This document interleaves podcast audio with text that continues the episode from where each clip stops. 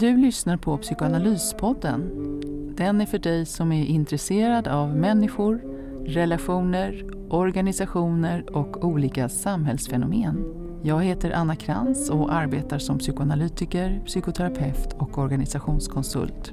Idag intervjuar jag psykolog Andreas Keller, kandidat i Svenska psykoanalytiska föreningen, om hur det är att gå psykoanalytikerutbildningen.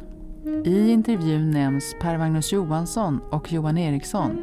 Bägge är psykoanalytiker. I slutet tipsar jag även om en utmärkt podd som heter New Books in Psychoanalysis. Den går att hitta på appen Podcaster. Och så avsnittets Freud-citat.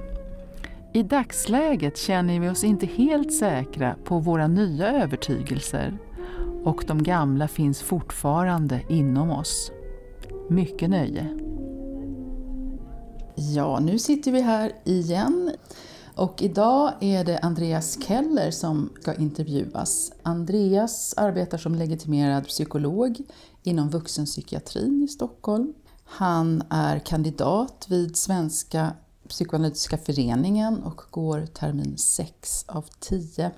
Andreas arrangerar också föreläsningar om psykoanalys, den så kallade vaggan, tillsammans med Peter Andersson och Felix Wallenrode. Andreas jobbar också som översättare av psykoanalytisk litteratur från engelska till svenska. Du har ju också grundat Örebros psykoanalytiska seminarium. Mm. Vilket år var det? Vilket år var det? Jag började min psykologutbildning 2012 och det där kanske startade när vi var två år in eller någonting, så 2014. Mm. Så det ska bli väldigt spännande att få höra dig idag. Vi ska prata om den psykoanalytiska utbildningen. Eh, Yes. Det är därför vi sitter här. Så välkommen så jättemycket.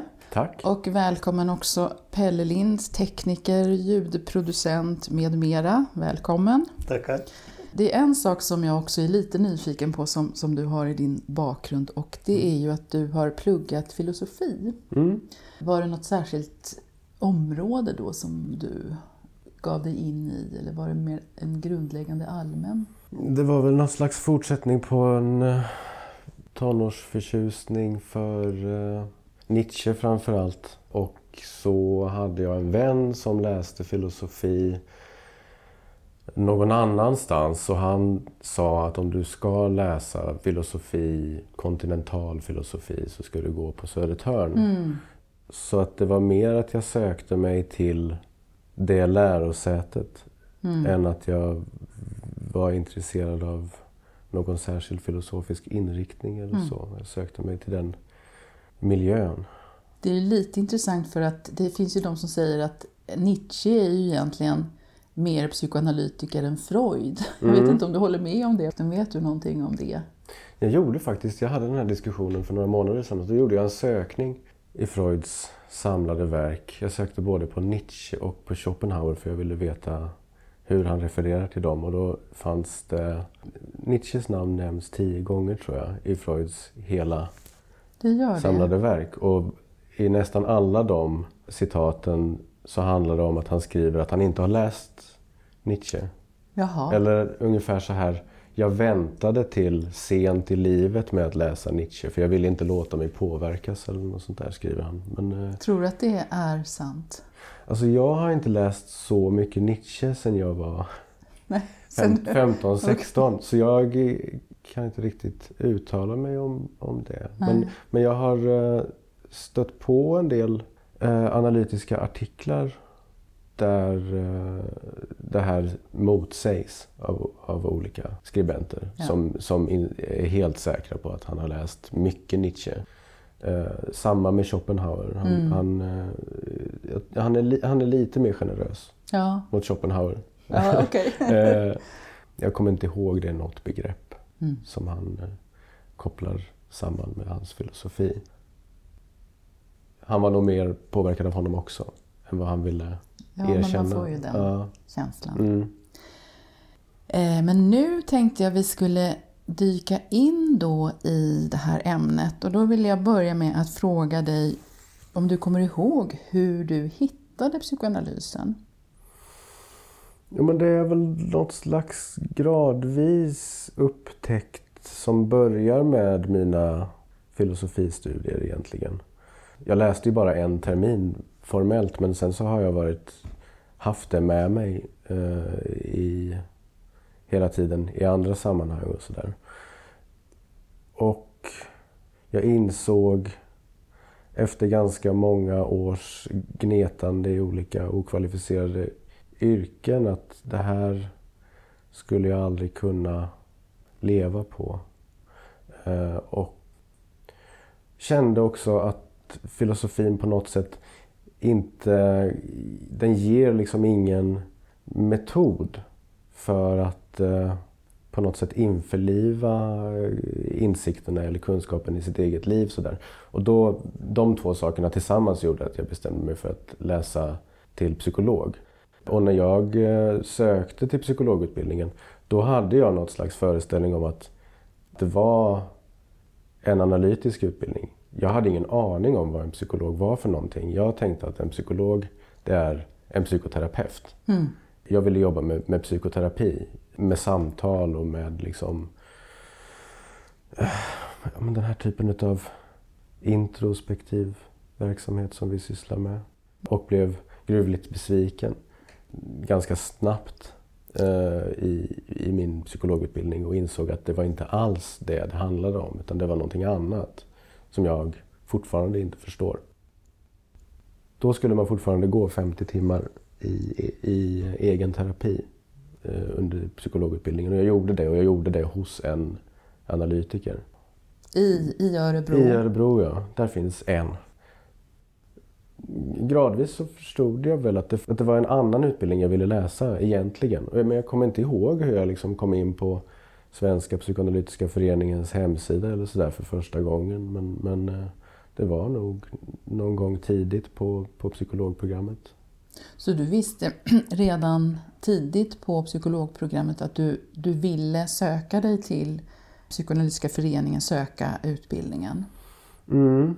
Först så hade jag ganska mycket kommunikation med eh, en förening i Göteborg som heter Göteborgs förening för filosofi och psykoanalys och åkte dit och gick på deras seminarier. Mm.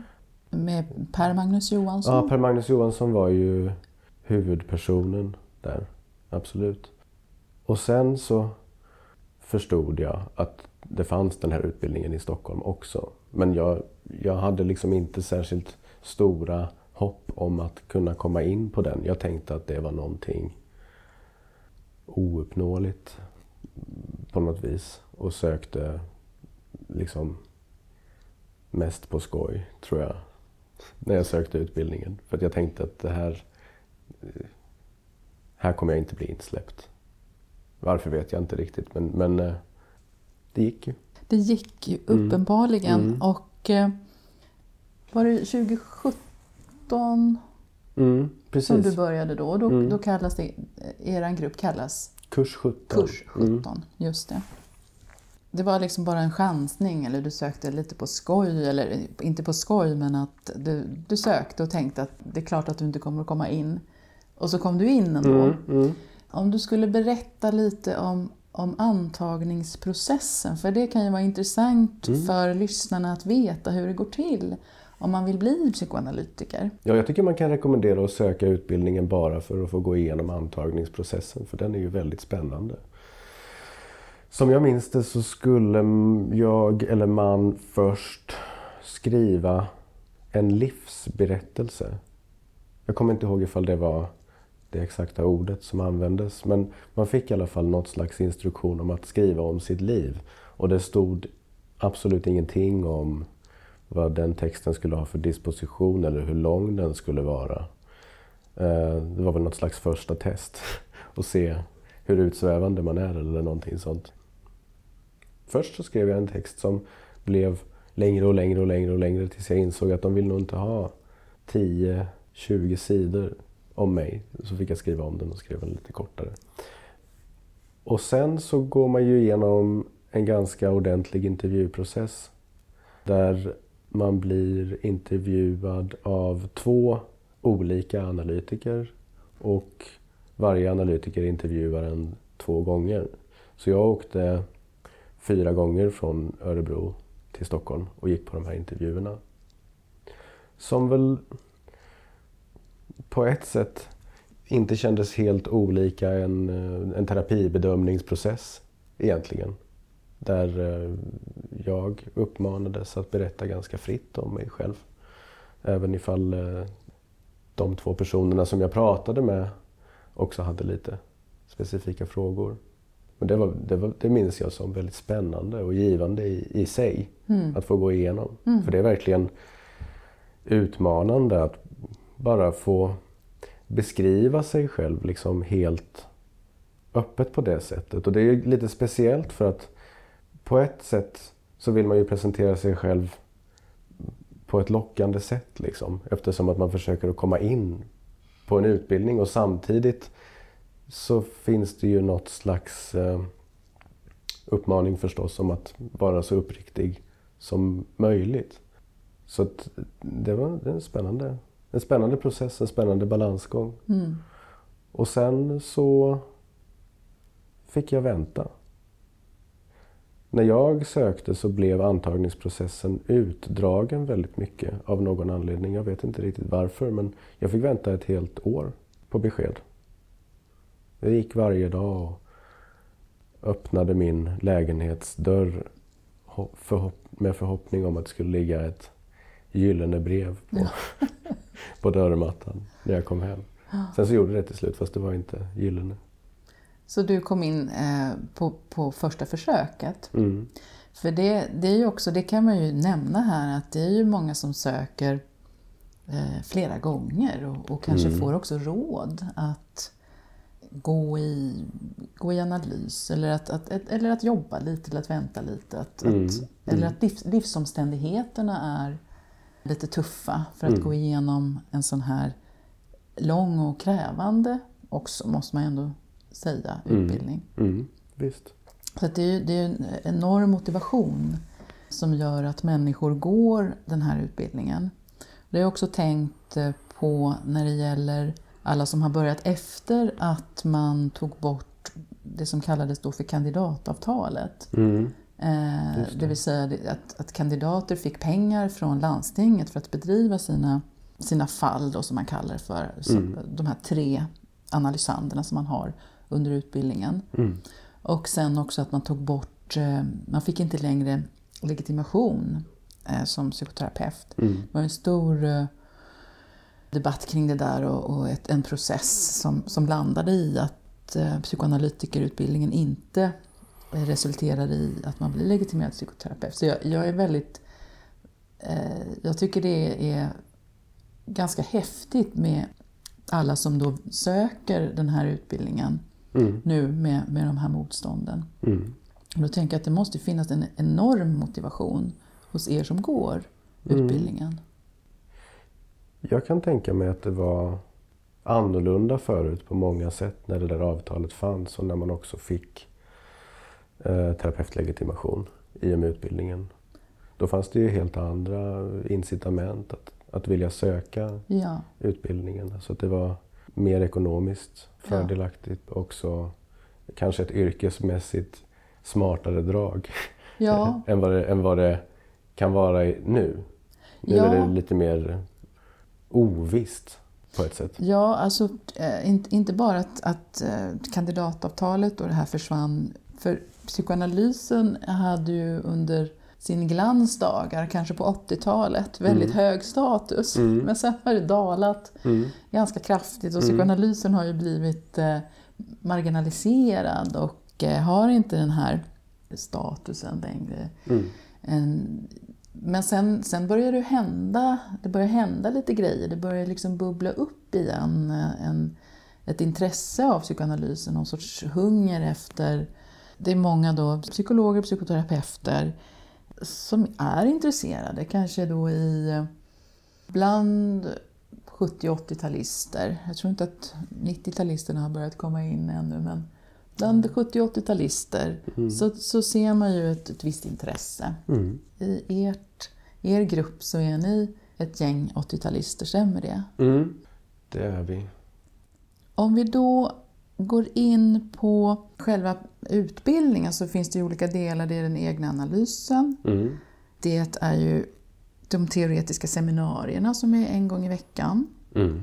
Och sen är det de handledda fallen som man kallar det för, alltså de här egna analysanderna som man ska ha. Mm. Så handledning på det. Hade du redan då gått din analys? Jag går i min utbildningsanalys nu. Och, och, och jag har inte gått i någon analys innan det. Utan jag, du gått, gick i jag gick i en psykoterapi. Okej. en gång i veckan. Det är ju ganska spännande när man tänker på det. Man, man går i sin egen analys fyra gånger i veckan. Mm. Eh, Man har, man, man har de här teoretiska seminarierna och så börjar man med sina fall. Under de här åren som du har gått nu, hur får du ihop de här olika delarna i den här utbildningen? Bra fråga. Jag minns att när jag började utbildningen så hade jag en sån enorm bävan inför det här monstruösa logistiska projektet som det innebär egentligen att läsa den här utbildningen. Att det är inte bara flera olika moment utan det är också flera olika platser man måste befinna sig på. Det är ett väldigt resande fram och tillbaka eh, mellan olika delar utav Stockholm. För att gå i, i den egna analysen och för att åka till eh, föreningslokalen i Gamla stan och gå på seminarierna och också för att eh, gå i handledning, åka hem till en handledare eller till en handledares mottagning. Sådär. Det, det blir många timmar i kollektivtrafiken för de flesta utav oss som läser utbildningen, tror jag. Om man inte har sån väldig tur att ha allting på något sätt i, i samma stadsdel. Men det vet jag inte om det finns någon som, som är så lyckligt lottad. Men jag tycker att eh, de olika momenten passar ihop egentligen väldigt väl med varandra. Det känns inte alls som tre liksom separata kroppar, eller vad man ska säga, utan det känns som delar av en och samma enhet egentligen. Jag tänker på alltså att den här utbildningen verkligen har eh, infriat mina förhoppningar om att vara det som psykologutbildningen inte var. Det vill säga en utbildning som på allvar syftar till att den enskilde ska inkorporera kunskapen, den teoretiska, den tekniska och den praktiska kunskapen på något sätt i sin egen kropp. Efter två och ett halvt år nu så kan jag känna att det verkligen funkar. Det blir en, en levande kunskap som, som man har med sig, inte bara i sitt mottagningsrum eller i sina olika eh, liksom, teoretiska sammanhang eller när man skriver. Utan jag har med mig den analytiska kunskapen eller det analytiska tänkandet eh, hela tiden egentligen. Ja, nästan det jag tänkte fråga er bägge om egentligen. Hur utbildningen har påverkat er egen utveckling som människa. Det måste ju hända saker med en under, under en sån här utbildning. Ja, och jag tänker att precis som du hade gått i terapi så hade jag gått i ja, någon sorts psykoanalytisk terapi två gånger i veckan hos en analytiker nere i, Mal, i, i Skåne, i Malmö. Mm. Och sen när jag började min utbildning så började jag, jag hade aldrig gått i psykoanalys, så det var ju också speciellt att, att själv börja sin, sin egen analys samtidigt som man började utbildningen. Mm. Och sen efter ett år eh, tog sitt första fall så att säga. Mm. Så det är, ju, det är ju rätt spännande på så sätt att, att de processerna löper parallellt. Att man får göra den här djupdykningen i sig själv och utforska sitt omedvetna eh, i, så, så intensivt fyra gånger i veckan. Så att man lever ju verkligen i den här psykoanalytiska, eh, vad ska man kalla det för, ja, vardagen är ganska genomsyrad av psykoanalys un, under utbildningen, särskilt om man då går sin utbildningsanalys parallellt med, med utbildningen. Så det är ju, på så sätt är det ju verkligen intensivt och, och, och häftigt, härligt. Verkligen. Och många säger också att psykoanalys är en genomgripande process, en genomgripande förändring. Att, att någonting förändras på djupet Mm. eh, i, i en människa som går i psykoanalys. Mm. Och det, det, det skriver jag under på. Jag vet inte hur, om, hur du, om du känner Eh, lika, likadant. Jo, men jag kan verkligen hålla med om det. Och jag tror inte att det stannar bara vid mig, utan jag tror att om man skulle fråga de människor som jag lever nära inpå så skulle de nog säga att de också har blivit påverkade av det och indragna i det på olika sätt. För att det är ju en kunskap som i allra högsta grad är angelägen för en människa om vad det är att vara människa. Och Mm. vad det är att leva ett liv med sig själv och tillsammans med andra människor. och sådär. Mm. Så, så det, det är liksom inte alls eh, någon eh, renodlad, torr, teoretisk kunskap som man liksom sparar i, i en del utav sig själv och som inte kommer i kontakt med resten utav livet utan allting eh, dras in i det, tycker Mm. jag. Mm. Jag vet att eh, tror Johan Eriksson som brukar säga i, i sina föredrag att eh, en professor i psykologi kan mycket väl vara eh, en, en professor i utvecklingspsykologi kan mycket väl vara en inkompetent förälder. Mm. Därför att den kunskapen är ofta rent teoretisk och inte någonting som talar till en i ens vardag som människa. Och det tycker jag att den analytiska kunskapen, den analytiska utbildningen gör. Mm. Man går in i utbildningen och man påverkas som, som människa. Mm. Tycker jag. Man, man har olika föreställningar tänker jag om vad det är man ska få ut av att gå utbildningen eller vad det är man kommer att lära sig. Och jag tror att eh, jag hade ju den här idén till exempel om att det skulle ligga ett gyllene brev på min dörrmatta och sådär. I min värld så hade nog psykoanalysen fortfarande samma prestige som på 80-talet.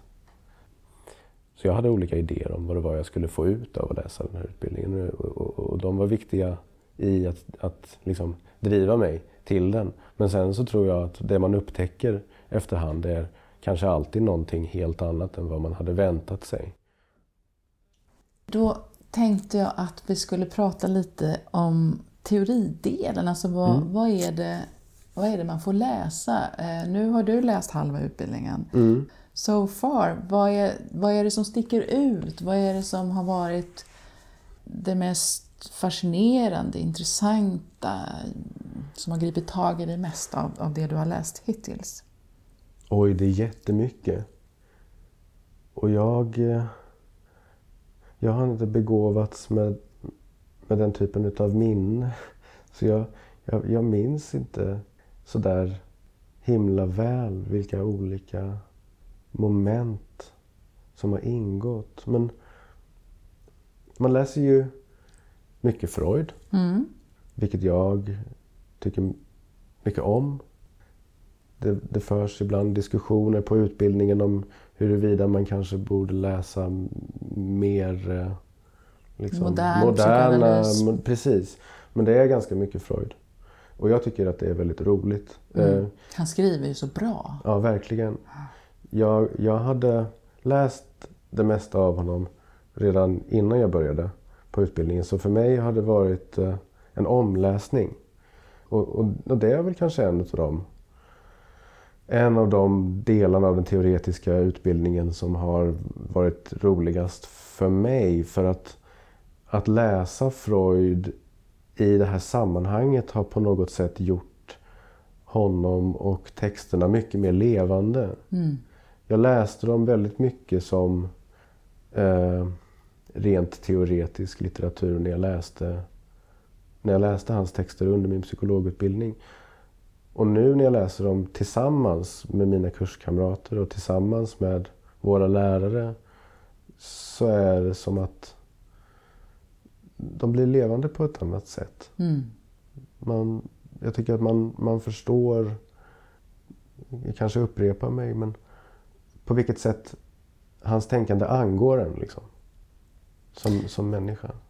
Jag måste bara passa på att fråga, för, för då när du, när du gick psykologprogrammet i Örebro, mm. du började 20, 2012 eller något sånt. Mm, eh, du var intresserad av psykoanalys. Vad fick du för, för respons då? Vad, vad, tyckte folk om det? Vad fanns det för föreställningar om psykoanalys i den miljön när du gick i Örebro där 2012? Bland studenterna så fanns det ett spontant bubblande intresse mm -hmm. för mhm. psykoanalys, en nyfikenhet. Mm -hmm. och också ett slags eh, kanske fruktan, eller vad man ska säga. Jag minns att eh, den första kursen vi läste på programmet var en kurs som hette Psykologins historia. då läste vi en bok av en norrman som jag inte minns namnet på. Men i den så omnämndes psykoanalysen mycket kort i ett stycke och där stod det i princip bara att den fortfarande bedrivs mestadels i eh, storstäder under sektliknande former. Eh, man kan väl säga att det var väl egentligen alltså utbildningsinstitutionens hållning i relation till psykoanalysen. Att den, var, att den är eh, föråldrad, bygger på vetenskapligt ohållbara antaganden. Sen så finns ju också det här fruktansvärt starka fokuset på effektivitet och ekonomi idag. Som inom vården? Inom vården mm. och inom... Jag tyckte att det, det präglade tänkandet på psykologutbildningen mm. ganska mycket också. Mm. Så att man... Eh, det fanns ett visst förakt mot psykoanalysen av den enkla anledningen att den tar lång tid och kostar ofta mycket pengar. Det, det ansågs som en tillräcklig anledning, tror jag, för att uh, avfärda den liksom, rakt av egentligen. Mm. Uh, jag startade ju det här Örebros psykoanalytiska seminarium som var en studentgrupp där vi var några stycken som träffades uh, på kvällarna en gång i månaden och läste Freud och ibland hyrde in föreläsare som kom till Örebro och pratade om, om analys. Mm. Och eh, det här var väl någonting som... Jag var liksom... Jag vet inte om jag var om besviken är rätt ord, men liksom förvånad över att eh, det aldrig eh, rönte någon som helst uppmärksamhet ifrån institutionen. För att vara ett studentengagemang så var det liksom ganska livkraftigt och, och, och stort. Sådär. Så det var, det var lite tråkigt. Det är lite orättvist sagt förresten, för att vi hade en lektor, han heter Jan Karlsson, som var... Han, han drog ensam det psykodynamiska lasset mm. på psykologprogrammet i Örebro och, och stod för den delen av utbildningen. Och han eh, var med på våra seminarier och, och hjälpte till. Mm. Både sätta igång det och att hålla det vid liv. Men det gjorde han kanske inte i, som representant för institutionen utan av sitt, för att han var intresserad själv. Sådär. Mm. Men det, det, fanns en, det fanns ett motstånd, en rädsla skulle jag säga. Mm. När du läste då i Örebro och läste, jag vet inte om det kallas steg ett, psyko, alltså psykoterapeutiskt grundläggande.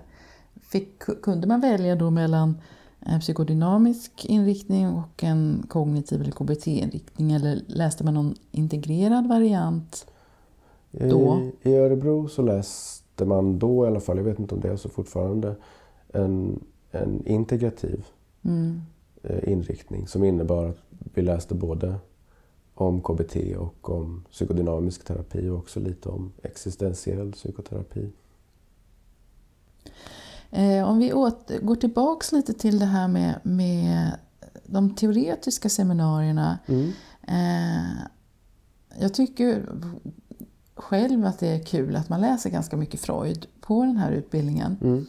Eh, och sen läser man givetvis också eh, andra analytiska texter, eh, olika riktningar, för det finns ju en, en, en mängd olika riktningar sen. Mm. Tycker du att, att när ni har läst So far att du har märkt att det är någon särskild riktning sådär? Eller?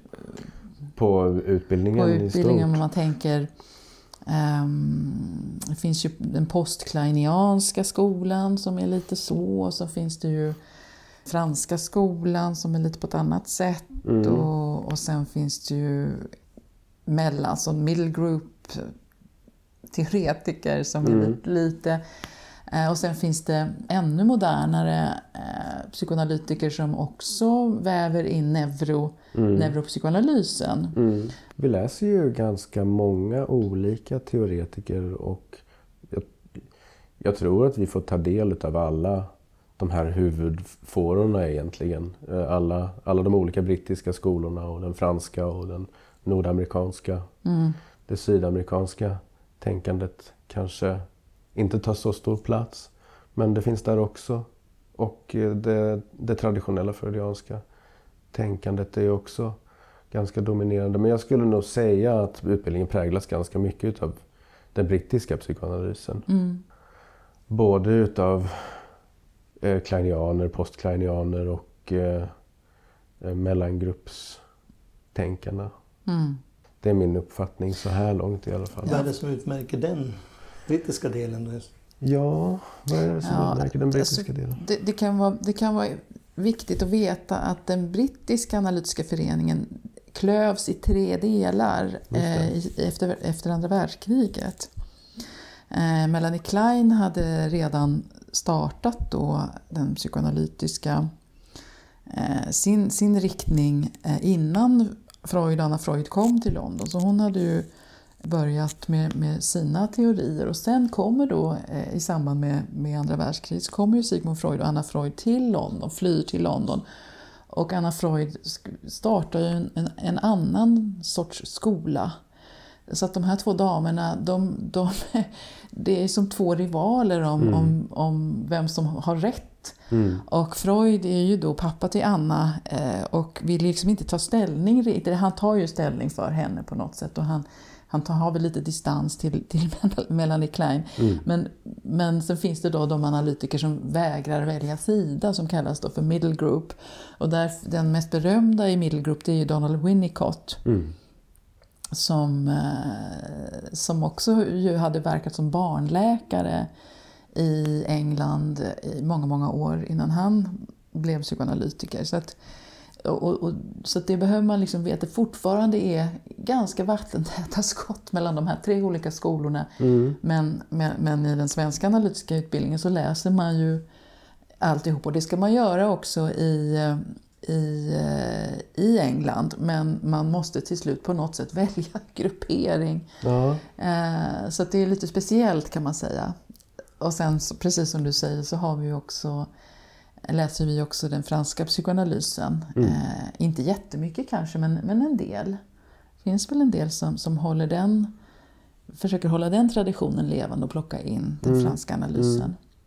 Jag vet inte hur mycket Lacan ni läser, men Det finns ju en del andra franska tänkare som jag tycker tar lite mer plats på utbildningen än Lacan. Det är som att eh, Lacan är lite ett kapitel för sig mm, på något sätt. Kanske för att det är ett sånt enormt arbete att, att ge sig in i det tänkandet tror jag. Att det skulle krävas fyra år till. Men vi läser en del Laplanche. mm, Laplanche är en, en fransk analytiker, eller var en fransk analytiker som jag tycker verkar vara ganska populär i Svenska psykoanalytiska föreningen idag. Ja, och det, ja. det är roligt. Det är och också André Green mm, är också en, en, en fransos som dyker upp lite här och var i, i, i, i vår utbildning. mm. Som du säger, det, det är blandat och sen så hittar man sin egen, eh, var man känner sig mest hemma i de här olika eh, skolorna. Och sen så utvecklar man sin egen, eh, sitt eget tänkande, sin egen stil. Men Mm. i, i början så, så, och jag tänker när man är mitt i utbildningen, så, så, så, så är det ett litet sökande där. Och man, Mm. man, man blir präglad av dels sin egen analytiker, man blir präglad av sina handledare, man blir präglad av de olika lärarna och, och sen hur Mm. man pratar om, om psykoanalysen i, i sin egen grupp och sådär. Så Mm. det är ju det är ju det där och sen hitta, hitta sitt Visst. eget som stämmer Ja. överens med vad man tror på själv på Ja. något sätt och landar i. Det där är ju också en sån sak som gör att den här utbildningen skiljer sig ganska mycket från konventionella universitetsutbildningar. Just att man blir påverkad av de specifika personer som man möter. Särskilt av de som man möter mycket. Som, mm. som sin egen analytiker till exempel. Jag tycker att i universitetsvärlden så råder något slags eh, devis om att eh, den enskilde läraren på något sätt ska vara utbytbar. Precis som det ofta strävas efter att den enskilde psykologen eller psykoterapeuten ska vara utbytbar. Som om det fanns någon, någon rädsla för den, den personliga påverkan på något sätt. Men den är ju i allra högsta grad närvarande och påtaglig i den analytiska utbildningen. Man, mm. man, eh, man formas av sina föräldrar och sen så formas man av sina mentorer och lärare och kurskamrater. Mm. Det, det, har man med sig sen tycker jag. Att det, det var just de personerna som man hade nära in på sig under utbildningen. Mm. Och det tycker jag är, är värdefullt. Men jag tror att det är en sån sak som kanske kan vara lite skrämmande för, för, för många. Mm. Alltså att man, man gärna vill ha en lite mer desinficerad läromiljö mm. på något sätt. Där, där det inte ska spela så stor roll vem den enskilde läraren är som person. Mm. Jag håller med om det. Vi, vi, vi, pratade, vi skojade lite när jag, när jag läste på utbildningen så, så pratade vi om imitation, imitation, identifikation, mm. integration. Det, I början är det lite imitation och sen blir det, och sen blir det någon identifikation och sen integration. Och tills, mm. tills man liksom verkligen hittar det där som är uh, det här är mitt eget, det här, jag, nu landar jag i det här. Mm, jag känner att det här, det här är nu mitt. Ja. Jag tänkte också fråga dig lite grann. Det finns ju en kandidatförening inom Svenska psykoanalytiska föreningen. Mm. Och den... Ni, det är inte, alltså det, det är inte, den svenska psykoanalytiska föreningen är inte jättestor, men, men dock. Vad kan vi vara? Två, 200 medlemmar. Och kandidatföreningen är ju... Hur många, hur många är ni ungefär? Ja, alla kandidater är ju med i kandidatföreningen. Och nu så är det nu är vi två grupper som läser den teoretiska utbildningen parallellt. Mm. Det var en grupp som precis blev färdig. Och i den, den nya gruppen som började nu mm. 2019 så är de, jag tror att de kanske är sju också. Så, och vi är sju. Och sen så finns det ju eh, de som fortfarande är kandidater som är färdiga med den teoretiska delen av utbildningen. Och de är väl också med i kandidatföreningen. Jag vet inte exakt hur många det är faktiskt. Det mm. kan väl kanske vara 25 personer ja. eller något sånt där. Men alla är ju inte aktiva i den förstås. Men eh, eh, de som är det, de är väl ofta... Det man gör är att man representerar kandidaterna i de olika utskotten och delarna av föreningen mm. som finns. Att man sitter med på styrelsemöten och på... Jag sitter själv med som kandidatrepresentant i det vetenskapliga utskottet som det heter. Den mm. delen av föreningen som arrangerar mm. interna föreläsningar för föreningens medlemmar. Mm. Jag tänkte också på någonting Freud lär ha sagt att det är konflikten mellan generationer som driver utvecklingen vidare. Mm. Vad, vad, ser ni då när ni pratar ihop er i kandidatföreningen? Och sen finns det ju också inom IPA en kandidatförening. Det IPA är ju Internationella psykoanalytiska association, står det A för. Och psykoanalysen finns ju nu över hela världen och, och, och då träffas just kandidater, jag vet inte om det är en gång om året eller flera, eh, för, för att liksom mm. ja, träffas, mötas, se vad, vad är det som händer, vad är det som pågår. Mm. Och ni som, ni som kommer då från, den, från din generation, det är 70-talister, 80-talister. Vad ser ni, vad behövs förändras inom den psykoanalytiska världen för att psykoanalysen ska hänga med sin tid? Mm, bra fråga. jag tror att det råder ganska det råder delade meningar om det i min generation. Vi som läser utbildningen tillsammans nu, vi har ganska olika uppfattningar om det tror jag som samsas sida vid sida. Det finns ju de som anser att psykoanalysen behöver eh, mer traditionell forskning till exempel. Mm. Som, som vill eh, att eh, psykoanalysen och olika derivat av psykoanalysen eh, ska bli mer evidens, få mer evidens, mer vetenskaplig evidens. Det finns de som kämpar för att psykoanalysen ska få större plats i den offentliga vården. De två strömningarna hänger väl ihop ganska mycket. Att man vill att analysen ska få evidens så att den ska få plats i den offentliga vården. Jag tänker inte riktigt så själv utan jag, jag tänker kanske att psykoanalysens framtid på något sätt finns i eh,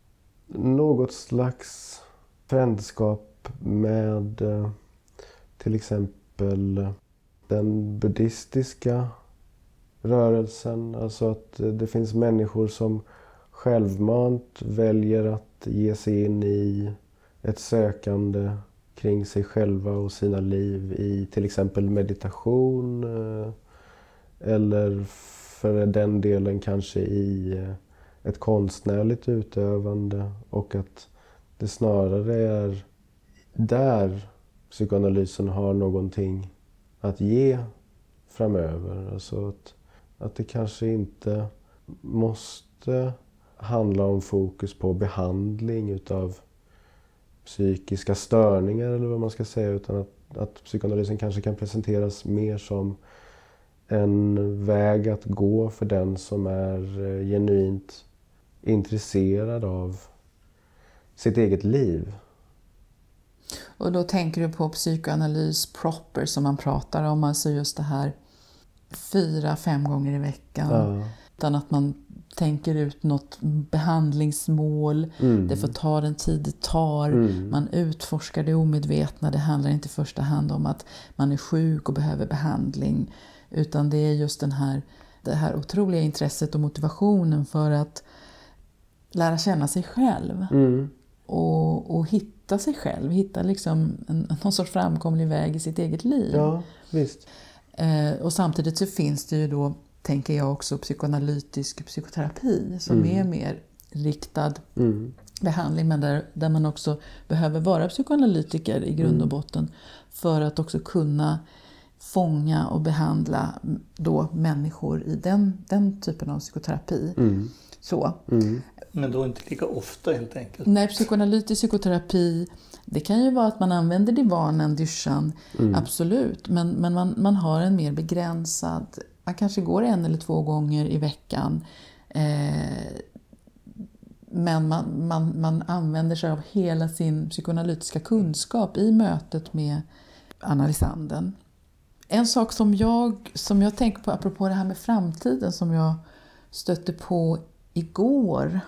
Det är att det finns ett gäng, jag tror att de flesta är psykologer, mm. som i fem år har suttit i en grupp och jobbat med en alternativ modell till DSM-5. Okay. Eh, och det, jag blev så himla glad. De, 2018 kom de ut med en, en skrift alltså, som ligger ute på nätet. Och där pratar de om att vi måste ta bort alltså, vi kan inte ha DSM-5, vi kan inte ha ICD-10. Vi kan inte sätta diagnoser på, på mänskligt lidande utan de har en helt, ett helt annat tänk. Mm. Och de pratar om Power Threat Meaning Framework. Okay. Det, är, det är jätteintressant. Eh, jag har inte satt, satt mig in i det här eh, till 100 procent men jag tror att det arbetet som den här gruppen har gjort, som de också kopplar till den brittiska psyko psykologiska föreningen, mm. så att mm. den brittiska psykologiska föreningen står bakom det här projektet, mm. eh, går väldigt mycket hand i hand med det psykoanalytiska tänkandet. Mm. För inom psykoanalysen så sätter man ju inte någon diagnos. Nej. Utan Jag tror att Freud sa, eller någon sa, ja diagnosen sätter man kanske möjligtvis först när analysen är klar. Mm. Att det är inte en jakt på diagnostisering på det sättet i, inom psykoanalysen. Nej. Däremot så behöver man ändå försöka bedöma, är det här en person som klarar av att gå igenom en psykoanalys? Mm. Det är det som är eh, bedömningen. Visst. Är det här någon som har den drivkraften, motivationen att gå så många gånger i veckan och betala, nu reducerad kostnad förstås, eh, hos kandidater, eller, eller hur? Mm. Så, att, så att på så sätt så är det ju eh, absolut eh, överkomligt ur en ekonomisk aspekt att gå i en kandidatanalys. Däremot så är det ju tiden. Mm. Och i det här, vårt samhälle, det här uppskruvade tempot, så är det ju många som inte tycker sig ha tid Nej. till detta. Men det där är också någonting som jag tror i tidsandan nu, att vi börjar bli väldigt trötta på det här uppskruvade tempot. Det är he- har gått överstyr, kan Ja. jag tycka. Jag tror också att det är där på något sätt som, som det kan finnas en framtid för psykoanalysen. Alltså att det finns ett slags eh, trötthet eller leda bland många människor kring... Livet kan kännas ytligt eller att eh, konsumtion inte är eh, ett eh, tillräckligt medel liksom Mm. för att bära ett liv eller vad ska man säga. Mm. Utan att det finns nog en väldig längtan tror jag hos många människor efter just någonting som tar tid och som är förbundet med ett djupt allvar. Mm. Ur den ledan tror jag att ett intresse för psykoanalysen skulle kunna uppstå och bli starkt. M- mycket mer än i det här diagnostänkandet som du pratar om. Alltså att man ser på psykologisk behandling som någonting man kommer till med ett eh, fel som ska rättas till. Någonting är dåligt och ska ändras. Att det istället finns en längtan efter att på riktigt försöka förstå vad det är som händer. Mm. Istället för att få det att sluta att hända. Mm. Det, är- det är min förhoppning i alla fall om, om mitt framtida Framtiden. psykoanalytiska liv. vad man ska säga. Ja, och sen är det ju, sen är det ju som så att som, som behandling så är det ju, jag menar det är ju, det är ju inte många som, som kommer att välja psykoanalys som, som behandling utan det det eftersom det är en sån enorm satsning framförallt i tid, utan det är ju några få. Men, men den psykoanalytiska kunskapen är ju ändå så intressant, precis som du säger, för andra områden i livet, andra delar i livet som till exempel filosofi Mm. eller religion eller konst Mm.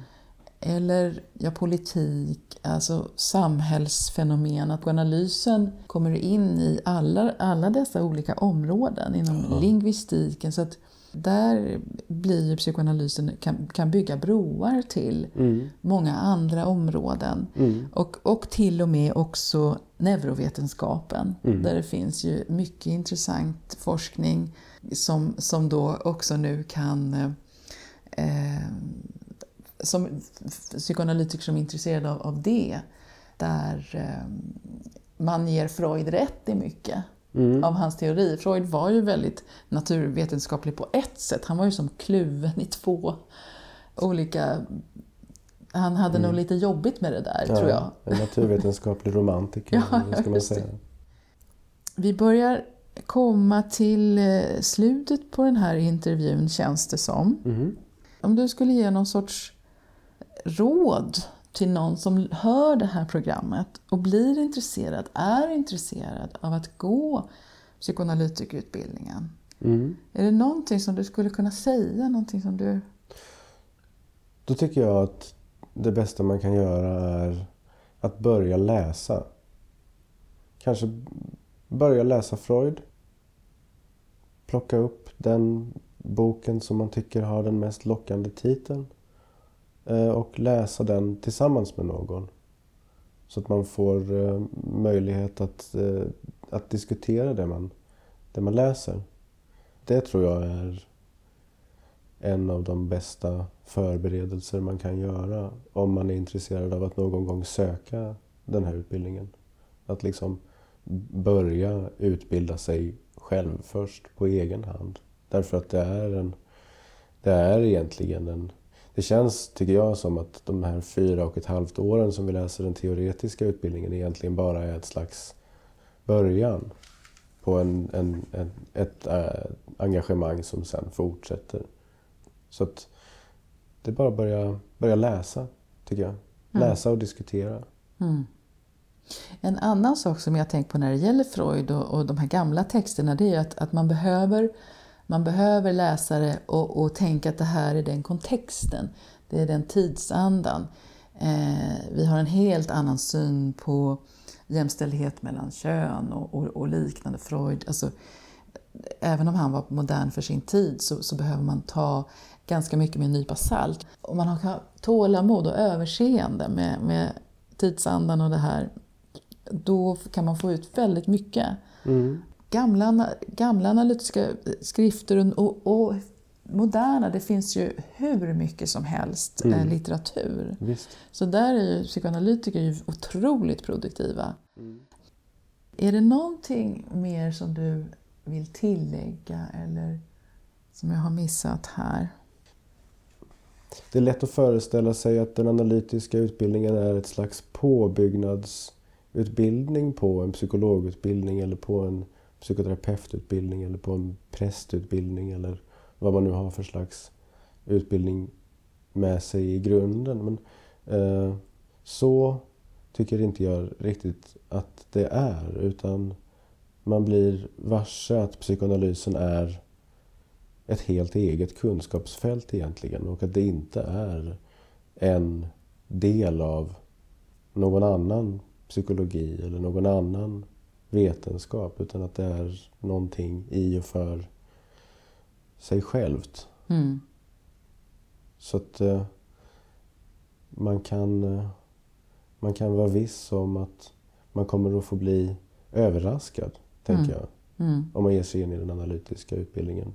Den är väldigt många olika saker och många av de sakerna är man oförberedd på. Mm. Och det tycker jag är en av de finaste sakerna med att läsa utbildningen. Att det, det hela tiden dyker upp sånt som man egentligen inte alls hade förväntat sig att, att hitta. Varken i sina böcker eller i sig själv.